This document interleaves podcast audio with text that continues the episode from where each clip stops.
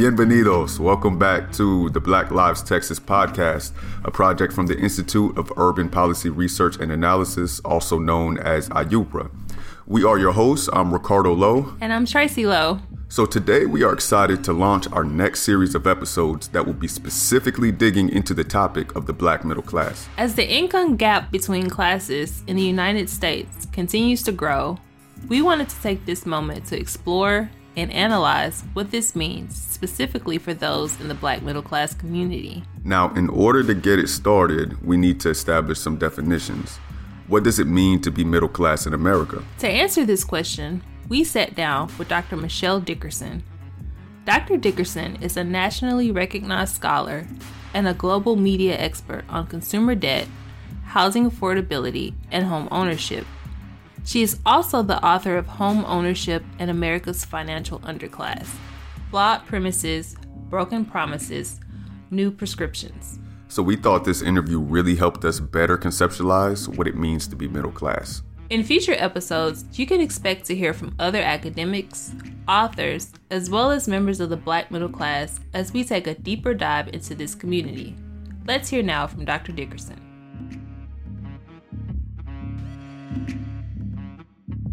Again, we want to thank you and welcome you to the show, Dr. Dickerson. Before we start, would you mind briefly introducing yourself first? Sure. I'm Mechele Dickerson.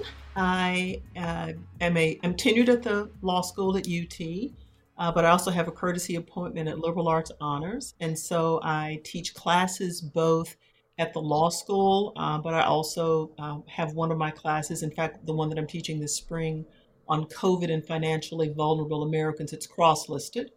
And then last spring and this coming fall, I will be teaching an undergraduate class for uh, liberal arts honors, LAH, uh, which is the same course I'm teaching now, COVID and financially vulnerable Americans. I'll just uh, change a few of the readings and a few of the assignments, but it'll essentially be the same course for the undergraduates.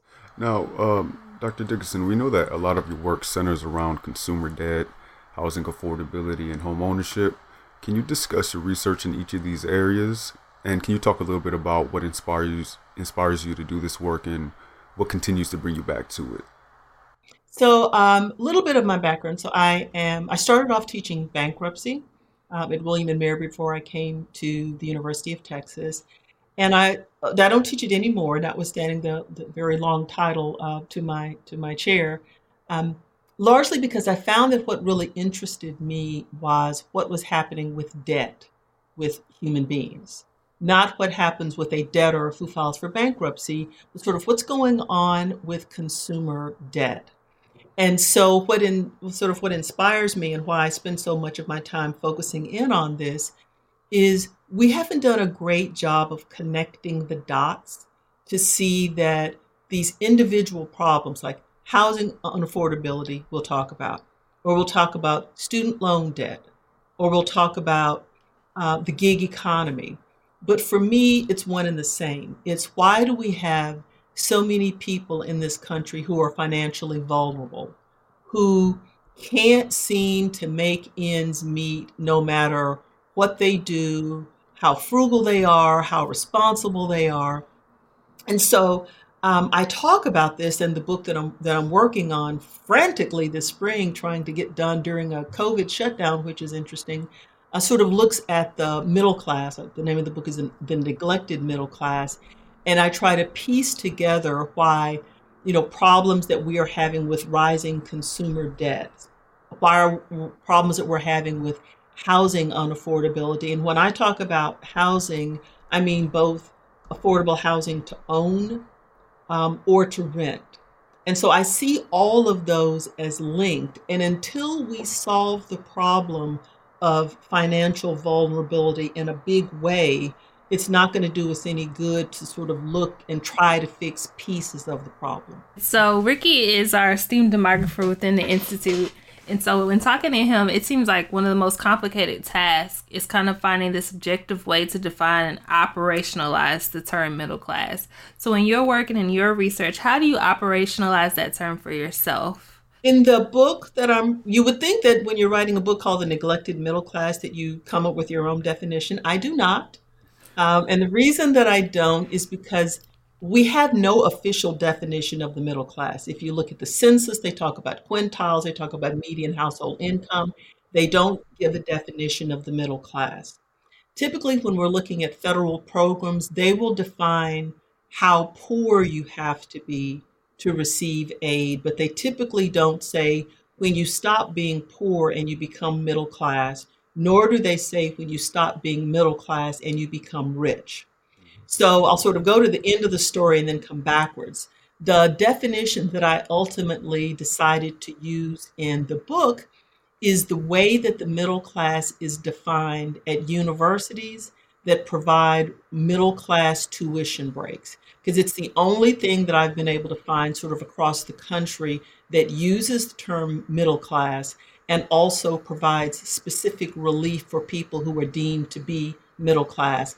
I will also tell you that the reason I use that definition is because people can easily, you know, in five years go online and see sort of where that band is, that economic band is. So whatever number I might use in the book will change in five years, but the ways that the universities uh, define the middle class will constantly be updated.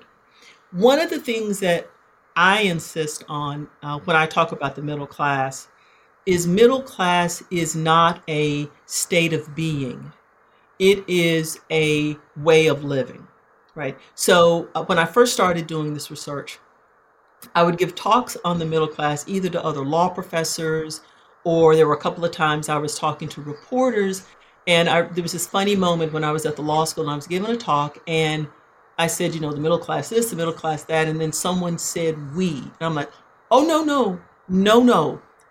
We are not middle class. No, no. We are rich.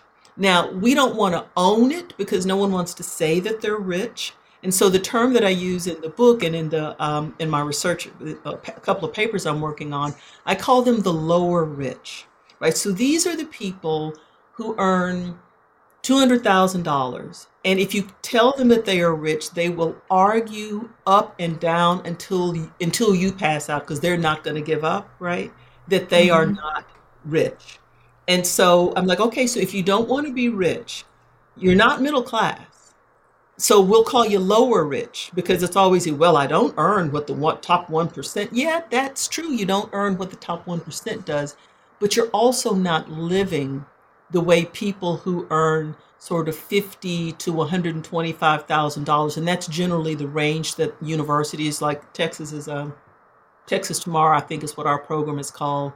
Um, Go Blue is the one for the University of Michigan. So that's typically the band that the economic range that they use. And it is coincidentally um, sort of the, the top number is the one that the uh, the recent uh, American Rescue Plan, they also use that for the top number for people who are eligible for stimulus payments. So for me, the thing that I reject is you are not middle class if you're concerns are can you buy a house in Westlake as opposed to can you buy a house in the city of Austin anywhere, right? Um, you're not middle class as, as I define the middle class if your concerns are I may have to take out student loans to pay for my children to attend Princeton, as opposed to I don't even think I'm going to be able to scrape up enough money for my child to go to Texas State. So I'm looking at folks who are um, struggling to afford what I call the markers of the middle class. And sort of traditionally, the markers have been you work hard, you save enough, you can buy a house. You work hard, you save enough, you can retire before you're 80, right? And actually sort of have a comfortable life, not a, you know, lavish, but a comfortable life in retirement. So for me, the main thing with middle class, everybody says they're middle class. I think like 90% of this country self identifies as the middle class. And it is just mathematically impossible for 90% of anything to be middle.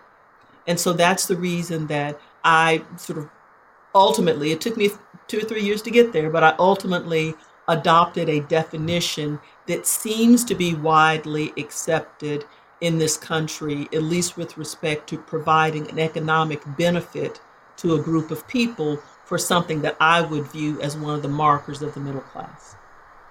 So, so how do you how do you feel about the term upper middle class or lower middle class? Like if somebody says, "Well, I wouldn't see myself, uh, you know, lower rich. I see myself more upper middle class." How do you feel mm-hmm. about mm-hmm. those distinctions that people would try to make? And so when people say they're upper middle class, I said, okay, so how about if you give away your money to the people who are actually middle class, and then you can be middle class. But until then, you are rich and you don't want to own it. And I get that. So when you look at surveys and you ask people to self identify their class, everybody wants to be middle class. And it's largely because in this country, we have decided that the norm is to be middle class. Very few people wake up and they say, I am proud to be poor. Likewise, people are embarrassed to say, I'm rich. And in this country, we don't even use the term upper class. So we use this middle thing as middle class. The bottom will say poor, and then we'll say rich, but we never say lower class or upper class because it, it has a connotation that has nothing to do with money, but more to do with values. And so there are lots of people that will swear they are upper class. Um, I'm sorry, um, upper middle class. And my view is, if you need to have something that comes before your um, your your your state, I'll give you lower, and you can have rich. But I just I won't have the arguments anymore about people who are struggling and they're only. And so I'll give an example. I was uh, being interviewed by a reporter a couple of years ago, and the reporter was talking about um, one of her close friends. Uh, they lived in San Francisco, and the friend was a lawyer, but worked uh, not at a big law firm, but at a public interest organization. And the husband uh, graduated from business school, but wasn't sort of a hedge fund type, worked, I think, at a bank.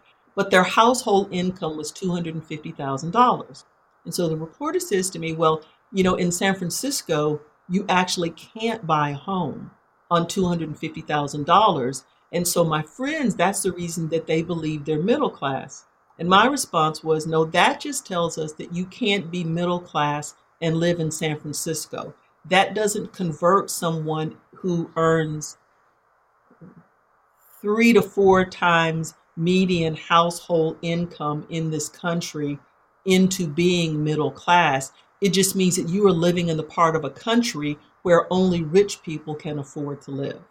So as you can tell, I have really strong views about, and my students, when I teach, um, I used to, I've taught classes called the neglected middle class and also America, stru- um, America struggling middle class. And when students at the beginning of the, ter- of the term use the phrase upper middle class, I'm like, nope, that's just a rich person that doesn't want to own it. just, just be happy being rich and being able to have a household income of $250,000. so it, I love that definition, by the way. I do too. I, yeah, I think it's really good because it does provide an objective viewpoint. Because it, you know, a lot of times when we look at middle class, it just seems like there's so much subjectivity in it. Mm-hmm. Like, how do you get to really defining it? And especially along racial lines. I mean, and I think we'll go into this a little bit later. But when you look at the white middle class and you compare it to the black middle class, I mean, the circumstances look a little bit different. There's a right. demographer at the University of Wisconsin. I think her name is Dr. Addo, and she does a lot of work on how the black middle class um, deals with uh, debt in terms of student loan debts and how that makes them particularly vulnerable, right? And so, right. Um, you know, some of those things just I, I, really like the way that you frame it because it, it provides us a more objective viewpoint of, of a way to look at it. Um, I wanted to go into this next question. I wanted to see if you can talk about this concept that you discuss in your book, the happy homeowners narrative. Can you talk a little bit about that?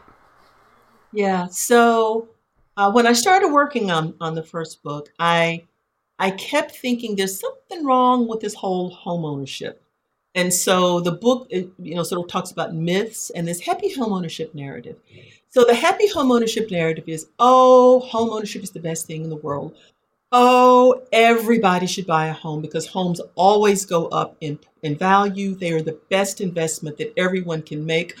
Oh, if you're a homeowner, you're a smarter person, you're a better person, you're more involved in your community. Uh, your children are smarter, your household is happier. I mean, this is this notion, uh, this mythology that we've come up with in this country since the 19 sort of 40s uh, because we were not a home ownership nation until the United States decided to create homeowners after World War uh, II.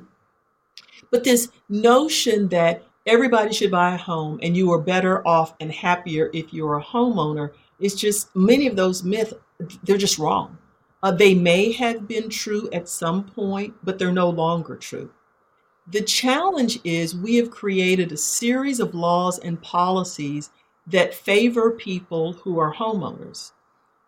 Um, statistically, it is more likely that you will be a homeowner if you are white than you are black or Latino. Uh, homeownership rates increase with household income. So the richer you are, the more likely you are to actually own your home. So what we do is we give tax benefits to people who are homeowners.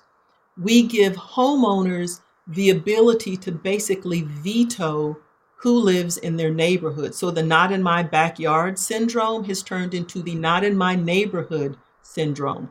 If it's a single family um, neighborhood, a neighborhood that mostly has homes that are uh, single family housing, they will do anything possible to keep out renters because of this notion that there's something wrong with being a renter and something wrong with multifamily housing.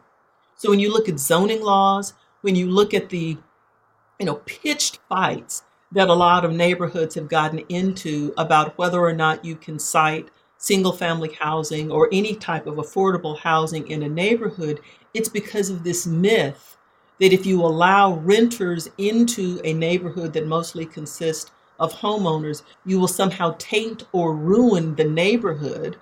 Um, and then, as we saw during the, the 2007 2009 recession, this notion that if you buy a home, homes always go up in value, it's just not true, right? We still have people that are struggling to make their mortgage payments from 2009.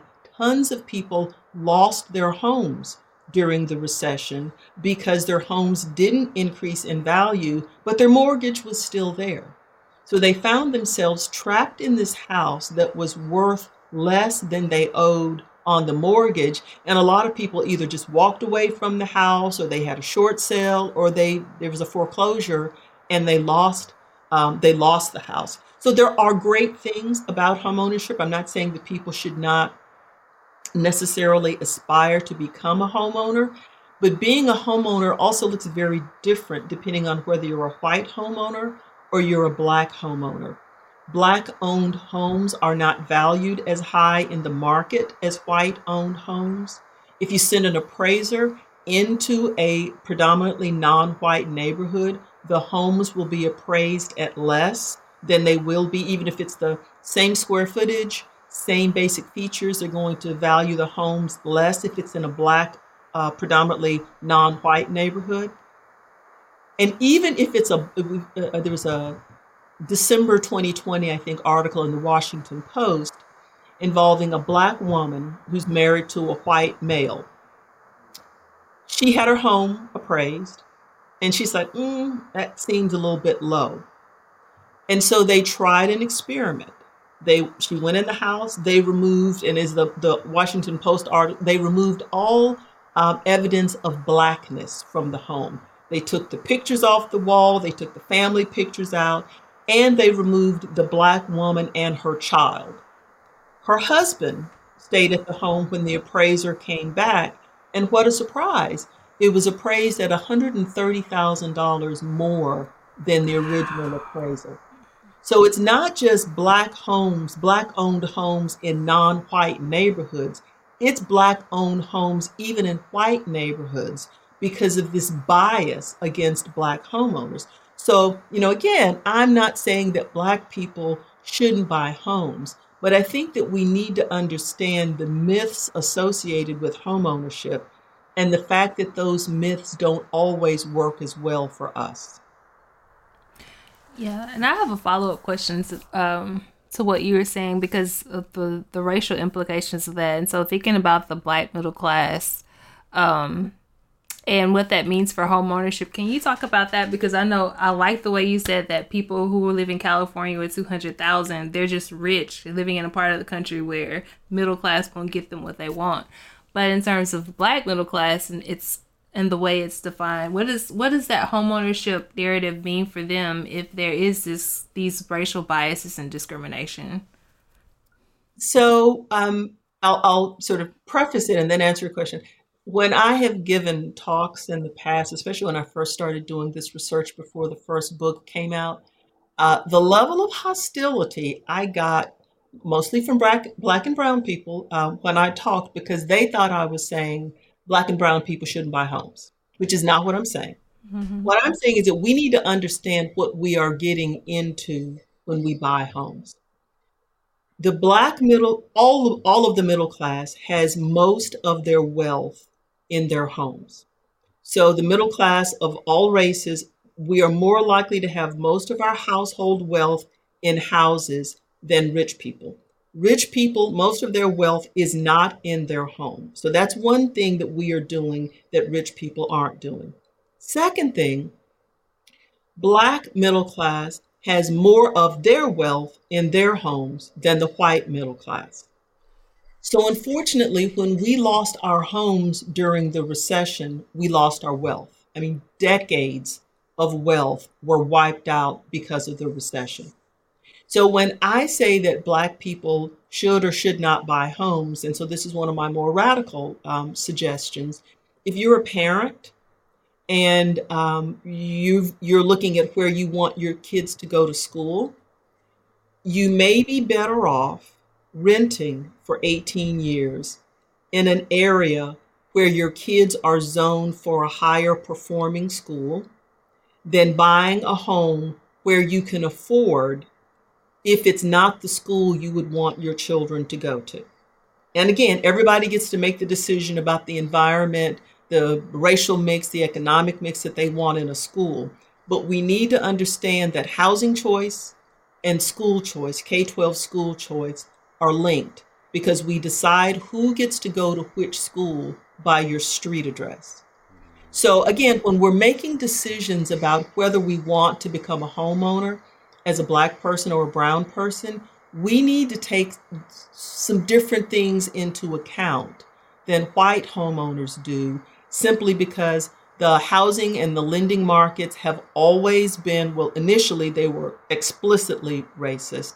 Now they're just biased against black and brown people when we try to buy homes. So, again, I'm not saying that we shouldn't become homeowners, but we do need to understand that there are implications for schools um, for our children. And also, if we have too much of our wealth in one asset and that asset disappears, so does all of your household wealth. It's it's it's interesting because um, I know we know a lot about how recession. Well, I'm learning more as as we speak, but how the recession inhibited Black homeownership, um, and now with COVID nineteen, I'm wondering if there's any studies to talk about the extent to which black homeownership has suffered under the present circumstance. Do you know of anything that's that's going on right now? Not really. Although the the bizarre thing with um, COVID nineteen, so you know, people saying, "Oh, not anymore," but sort of a prior administration, right, kept suggesting that it was going to be a V-shaped recovery, and it has most decidedly been a K-shaped recovery. So when you look at what's going on in the housing market right now, it's actually on fire at the high end. Um, in terms of the the uh, the city of Austin, people can't really afford to move in the city of Austin because it is so expensive to find a home here anywhere. So people are basically trapped in their homes unless they're going to move to another city if you're selling here and you're trying to move up, you may not be able to afford to move up, even though you're going to get significantly more when you sell your house in the city of Austin. So COVID is having sort of a weird, it's having a catastrophic effect on people with respect to evictions. Although with the eviction moratorium now, that, that should obviously add some relief. The challenge with the um, mortgages is we don't know what's going to happen right? So we've got also got the more the mortgage moratorium, but both of these they're not forgiveness plans. We're just delaying it. And so to the extent that black homeowners have kept their jobs during COVID, that they've been able to safely work from home, they should be fine. But for folks who lost their jobs or who have had uh, significant medical expenses or uh, income losses because they got sick with COVID, when the mortgage, sort of when the bills come due, I fear we're going to see another wave of foreclosures. Wow. I saw an op-ed that you wrote, uh, mm-hmm. maybe it was a couple years ago, and I saw that you were talking about mortgage interest deductions. Um, I'm not too sure if I'm smart enough to understand enough about it, so I'm glad that we have you here so that we can ask you the question in person. But can you explain a little bit about mortgage interest uh, deduction and how does it lead to disparate outcomes for the middle class? Yeah. So the mortgage interest deduction is really just a way to subsidize housing for rich people. And you know the the bipartisan agreement on that. You talk to folks on the very left, on the very right. Everybody says that the home, the mortgage interest deduction does not um, cause the home ownership rates to increase. Now, this is one of these myths of home ownership. Oh, you want to buy a home because you get this great mortgage deduction. Otherwise, you're just throwing your money down the toilet, right? If you're renting. Well, the only way you get a mortgage interest deduction is if, when you fill out your taxes, you itemize. Most middle class families don't itemize. Most taxpayers don't itemize, they take the standard deduction. And this was even before the 2017 tax cuts, which made it even less likely that people will itemize because we increased the amount of the standard deduction. Um, it, Congress increased the amount of the standard deduction in the 2017 tax cuts. So basically, if you have a mortgage that's up to $750,000, there's some grandfathering, so sometimes it's a mortgage of up to a million, then you are able to deduct the interest that you pay on that mortgage. So let's assume that you have a very modest uh, home. You, you know, your mortgage is $150,000. You are highly unlikely to be able to deduct interest because the amount of the standard deduction is going to be bigger than what you would get if you itemized your deductions, which means you're going to take the standard deduction. Let's go on the other end and say that you have a mortgage of uh, $750,000. Now, what we know in most cities, if you have a mortgage of $750,000, you are not middle class. Right? Middle class people don't own homes where you need a $750,000 mortgage on it, which means that we are allowing rich people who are itemizers to be able to deduct the mortgage, the interest that they pay on their $750,000 mortgage. And we're subsidizing their housing. We're not encouraging them to buy homes. They're going to buy homes anyway. You can take away the mortgage interest deduction, they will still buy homes. And in fact, in 2017, when we uh, when they reduced the amount of the mortgage from a million to 750 it was oh if you reduce it people will stop buying houses. And i kept thinking no they're not because people that want to own homes are going to own homes. They're not buying the house because of the deduction. All you're doing is subsidizing their housing cost by allowing rich people who have a mortgage of a million dollars to be able to deduct the interest on their mortgage. It does not help increase middle class home ownership rates.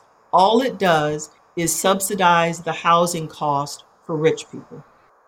We don't have a rental deduction. You know, people that, that pay rent, in my view, is if we want to make homeowner, if we want to make housing um, affordable, why are we spending so much of our tax expenditures on rich people. And if you're a renter, that's really the one that needs to get some sort of a, whether it's a deduction or a tax credit, renters get nothing. I like that. Renters don't get anything. I know. I love that too. I was just, I like, because I was going to ask, you know, um, in terms of, in layman's terms, what, what does it mean to itemize? Like, what, what does it mean okay. to itemize, and how can a true middle class household even benefit from itemizing if they could? If that makes sense. mm-hmm. Yeah. So um, you file your, you know, you, you file your income tax, and if you have the types of deductions that you are allowed to list separately, so um, a mortgage, the interest on a mortgage, um, state and local taxes, um, charitable uh, you know, when people donate, you know, to charity. Well, if you can, and I'm just going to make up a number because I don't remember what the, the standard uh, deduction is, but let's assume that, you know, the standard amount is $30,000, right?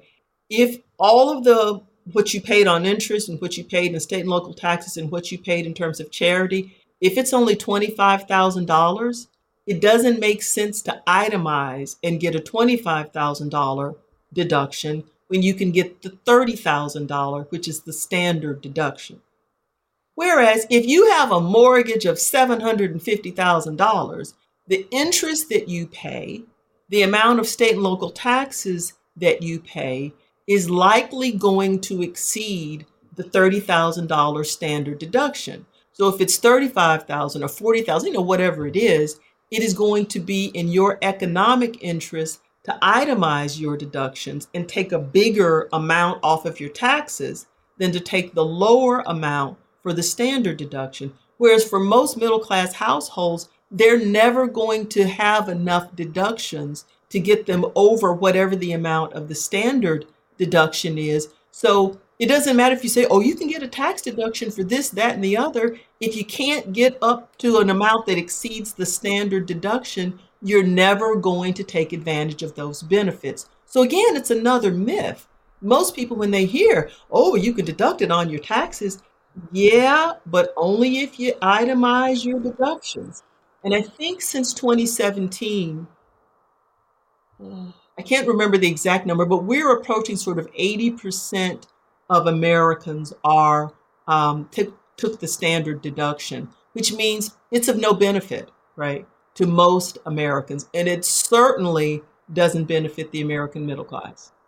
I learned a lot from that. Um, just thinking about itemization, and I, I, I don't. Well, I didn't go to UT Austin for undergrad, but I wish I could be in one of your classes. If uh, I might email you to audit one, because it's just a lot of these things that you you're talking about now in terms of just interrogating like home ownership and what that means. I feel like I was fed the narrative of home ownership is is the way to go and if you if you're able to um and it there was it really like a flip of the coin like well this is the pros this is the cons these are all the things to consider it wasn't comprehensively presented so this is i think going to be is a really informative kind of narrative to put out there um and in terms of being a renter, because when you tell people you rent, there is this kind of like, oh, but you just rent. Like, what are you doing wrong? And so when mm-hmm. I was reading your book, I was like, okay. So I was like, this is this this this makes sense because, you know, as a renter, you're painted as maybe less like um savvy with your money and just kind of this picture is painted. So I can appreciate the way that in your book you talk about these and you kind of like have people just to think about what that looks like from the other side. Um, so again, I appreciate that. So this this is a question. This next question is one um, that I know me and Ricky were kind of talking about a lot in terms of like the vulnerability of the black middle class and just thinking about what happened with the Capitol riots and potentially what was happening with that. And so, Ricky, you may be able to say this better than me, but I think the point that you were getting at is we all know that the Capitol riots happened, and I think there was some information or some data that pointed to the fact that a lot of the rioters were middle class individuals. We were just interrogating on our own ideas in terms of white middle class resentment and what that could mean for the black middle class. Do you have any thoughts on that? Um, on that particular topic and what happened there? Oh yeah. So we, we got to go back to 2016. We're not going. We're not going to start at January 6th, right? So um, when uh, we had uh, the former president um, running against um, Hillary Clinton, there was this notion of the angry middle class. The thing that no one was willing to do at that time was to say the silent part out loud. And the silent part was the parenthetical with white in the middle, right? So it wasn't, all the middle class wasn't angry in the way they were being portrayed during the 2016 election. It was the angry white middle class that was being portrayed as you know, they lost their jobs in the Midwest and they used to work at a plant and they don't have their job and they feel like America doesn't care about them and has left them behind. And so when they when we hear the term, people are much better about it now. I will I, I will say But when people have talked about the angry middle class, I've always said, okay, are we talking about the angry white middle class or the angry middle class? Because black people, brown people are middle class too. But you didn't see them part of the dialogue and the conversation in the 2016 election. So if you didn't have black people and brown people angry in 2016, you have to ask why. So there's a couple of reasons, right? Maybe blacks and uh, black and brown folks weren't mad because they thought that America was just treating us so well that we had no reason to be upset. You know, there was, you know, no discrimination and we were favored. Or maybe the reason that you didn't have um, the angry overall middle class is because it's always been a struggle to become middle class if you're a black or a brown person. So when we created the middle class, when the federal government created the middle class after World War II, we mostly did it by making it easier for people to buy homes. We also did it through the GI Bill by making it easier for people uh, returning uh, GIs to be able to go to college. But the middle class that was created at that time was by design a white middle class. So black people couldn't qualify for the FHA insured loans to buy homes. Even if you got a GI loan as a veteran, you couldn't go to a lot of universities, including ours at that time, because they wouldn't enroll blacks to go there. So when you fast forward sort of through the 40s and the 50s and the 60s up until 2016, the white middle class had reason to be angry they were just angry at the wrong people, right? So they had reason to be angry for the same reason that black people and brown people who are striving to become middle class or who are middle class, the reason that they have reason to be angry. Um, employment, the labor uh, uh, market has changed dramatically since the 1980s, which is when we had a pretty strong and robust middle class. So you are lucky if you can find a job that is permanent and full time, as opposed to you're working for a temporary agency or you're a contractor or you're in the gig economy. Um, if you do find a full time permanent job, you may not have income that is steadily increasing as it did in the 50s, 60s, 70s, and early 80s. The types of employee benefits that you have now aren't the same type that you would have had in the 1980s. You don't have a pension. So when you think of sort of what it means to be middle class, it's that uh, I mentioned earlier, it's the ability to retire and have a somewhat comfortable lifestyle in retirement. Well, it was easier to do that when you had a pension. So when we now fast forward to sort of through uh, the 2016 election and up until January the 6th, when the angry white middle class says it's angry, it's not angry for the reasons that the middle class is angry. Because the middle class has grounds to be angry. You get up, you work hard, you go to work, you follow the rules, and you still can't make ends meet.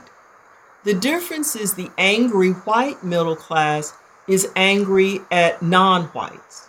And so the reason we can't get a good job, the reason we can't find a full time job with benefits, they have decided it's because our good jobs were sent to China. Right? So the whole notion of the outsourcing or the, the global sourcing of manufacturing jobs.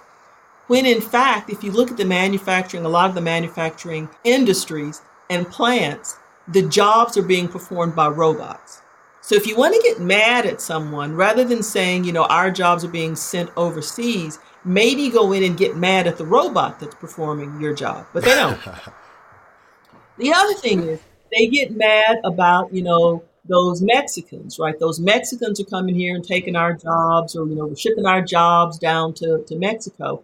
And again, if you look at the jobs that most undocumented immigrants take when they come to this country, those are jobs working in low wage dangerous agriculture.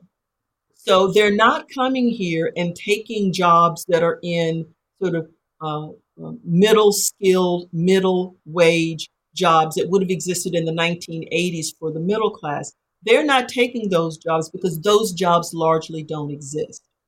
So again, when we hear this sort of trope of, oh, the angry middle class, I always want to say, let's include the word white and let's make, let, let's just be clear that when we're saying it's economic anguish, it is economic anguish, but the problem is they choose not to be angry at the robots or at the top 1% that has a disproportionate amount of earned income goes to the top 1% and a disproportionate of wealth is controlled by the top 1%.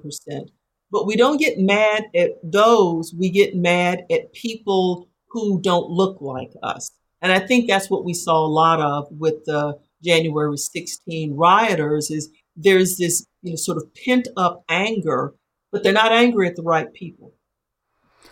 Yeah, that's what I was looking at because I was just looking at the people who were getting caught. Some of them were doctors. Some of them were some of you know people that would actually be part of the low rich group that you were talking about, okay. right? So I'm like, it had me thinking whether um, racism really is. You know, Toni Morrison, I believe, said this, but racism is distraction. And just thinking about racism as a distraction for class solidarity sometimes. I mean, like there might exactly. be some things that the white middle class and the black middle class can come together and say, you know, we have issues with this. We should be talking about, you know, um, robots and, and our work being taken away from us, but they use racism as a way to distract them from to project their anger elsewhere. and so, I think that they're it, it's it's by design, right? Because right. the last thing you want to have happen is for the middle class to unite. Mm-hmm. You know, if mm-hmm. you're the top 1%, you don't want the middle class to unite because the black, white, brown middle class has much more in common than they have that are their differences.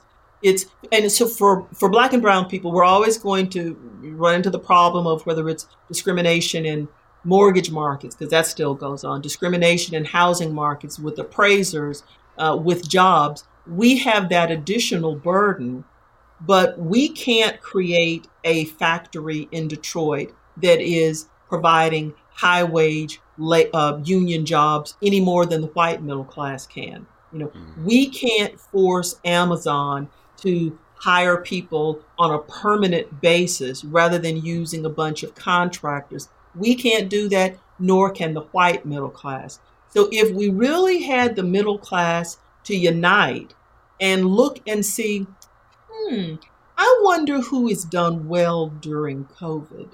Because it's it's been a tale of two pandemics. We have the people who are working from home. Not only have they not lost their jobs, most of them have not had to deal with the health risk uh, that people who work face to face have had to deal with. And in terms of their actual sort of disposable income, they they didn't get a raise, but the income has gone up because they're not spending. So whereas the folks who are being forced to work or required because of the nature of their job, sort of the essential workers that have to work face to face, they are actually incurring the same work expenses, if not more, than they always did. Whereas people who are sitting in their homes, you know, working in front of a computer, they're not going out for lunch, they're not putting gas in the car. I mean, all of the things that you typically with and we're not traveling, you know, we're not going to games, we're not going to concerts. So even though we didn't actually receive a raise, for most people who are safely working from home, they have the functional equivalent of a raise because your expenses have gone way down.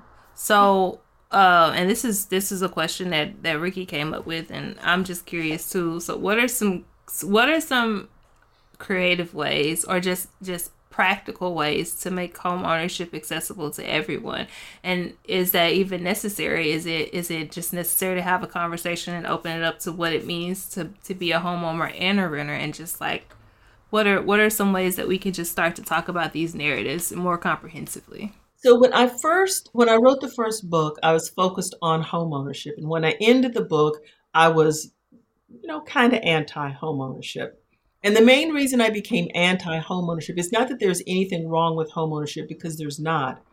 But the, the, the crisis that's facing our country now is affordability. So it is the inability to buy a house for a lot of folks that want to become homeowners. It's the inability to find affordable rent in the city of Austin without you having to live in Buda or having to live in Manor and drive into work every day. So for me, the issue with homeownership is not so much why everybody needs to buy a home.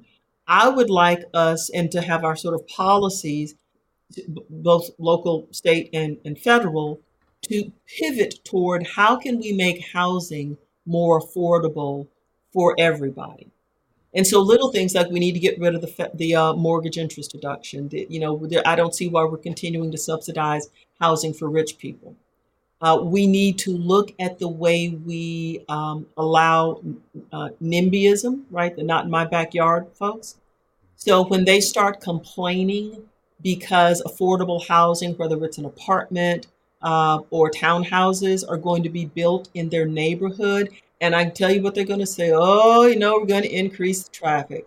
Oh, you know, it's going to cause the schools to be overcrowded. At some point, we need to call it what it is. If it's not flat out racism, it's certainly classism. And we have to ask why are we allowing people to decide who gets to go to a public school that they don't own? But parents truly believe it's my neighborhood, it's my neighborhood school, except it's a public school and you don't own it. So if you want to control who is going to be in the classroom with your child, you might want to consider homeschooling because that's the only place that you're going to be able to control it. So I think that when, when uh, local leaders are thinking about either changing, allowing for a rezoning proposal so that you can build affordable housing or multifamily housing, that we need to be honest about what we're hearing when we hear uh, the sort of NIMBY, not in, you know, the not my backyard type of objections. I also think in terms of zoning, we need to move away from the model that we need these big old houses, right? You know, so y'all's age, right?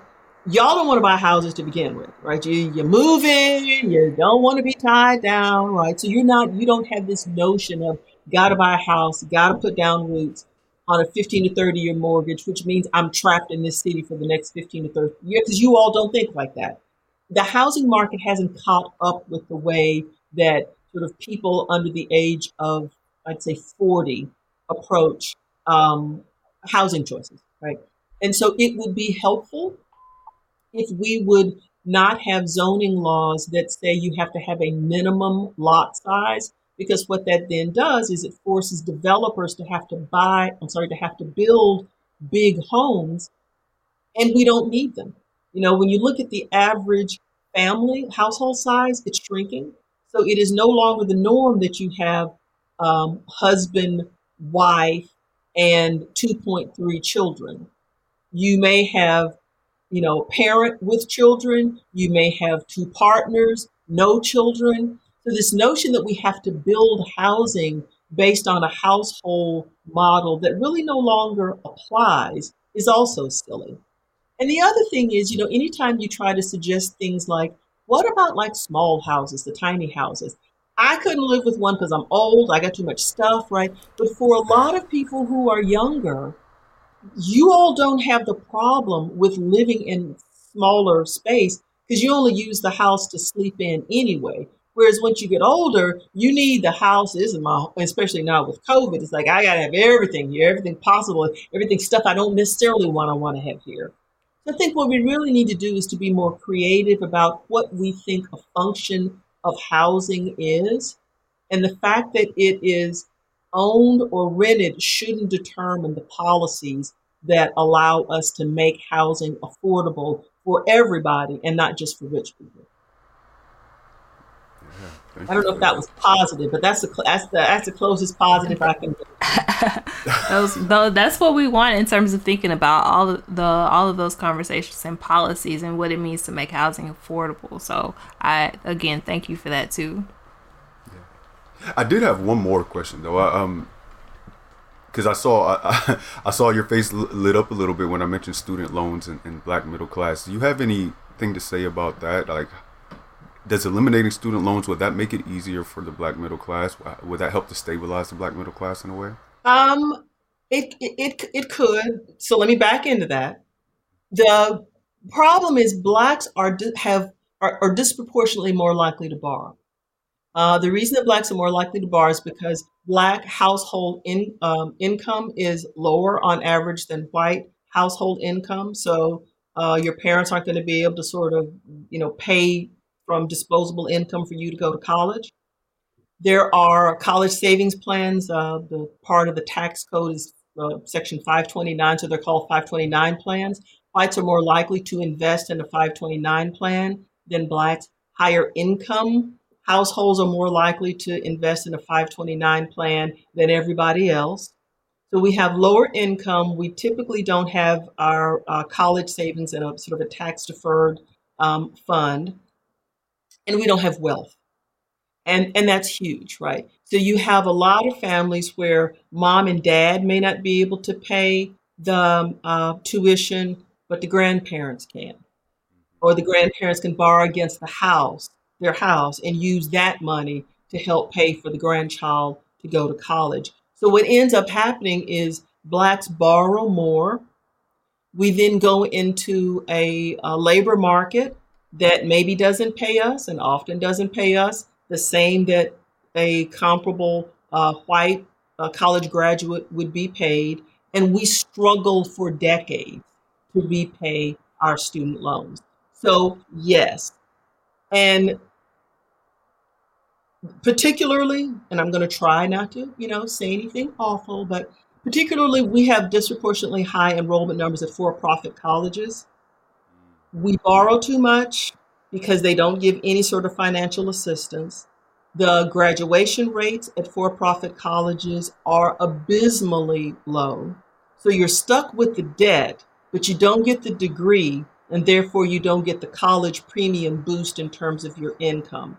So, whatever Congress chooses to do in terms of eliminating student loan debt, the first place I want them to look is at the for profit colleges.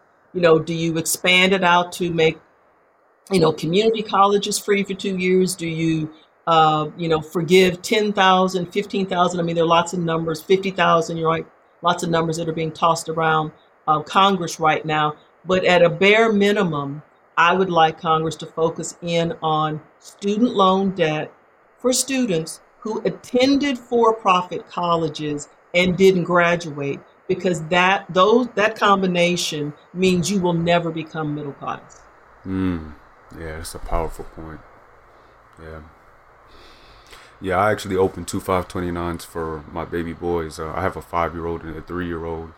And um, mm-hmm. I used to work for the federal government as a statistician for a short period of time and so um, I was hearing what you know some of the things that people were doing for their kids. I was like, well, maybe I should do the same for mine.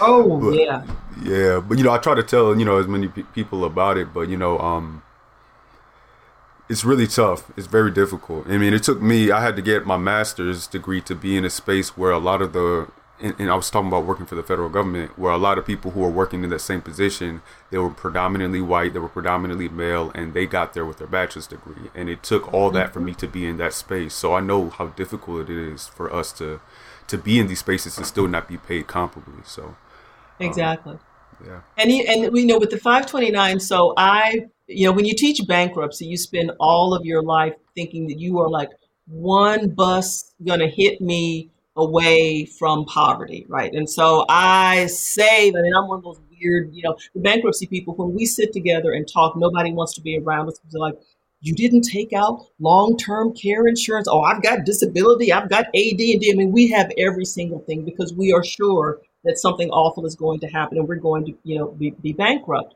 And so I opened up the 529s for my kids. I joke it took a week for one of them. The other one was only a day old because you know you had to get that social security number. Right. And what I've had to you know to try to convince like friends and family to open them, and these are folks that actually could afford to, but there's just this resistance. Well, why would I do that? And it's you know, and and you know, c- commend you for doing it when they're little. You put that money there, and you just let it wait and it grows and it grows tax free. Yeah.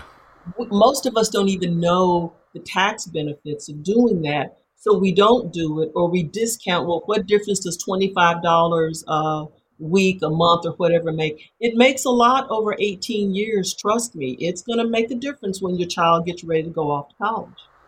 Absolutely, yeah. I put fifty dollars in a piece for them every month, and mm-hmm. a lot of it is also predicated on my father. Both of my parents are immigrants from Panama. My dad always says, you know, we came to this country to get take advantage of this education. So he's always put my father's always putting stuff in my head about yo, do this, do this, and do that.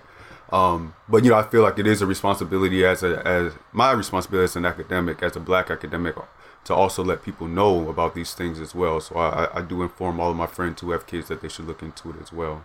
So exactly. I think definitely appreciate you talking about that because I think a lot of people can benefit from that listening to this episode as well.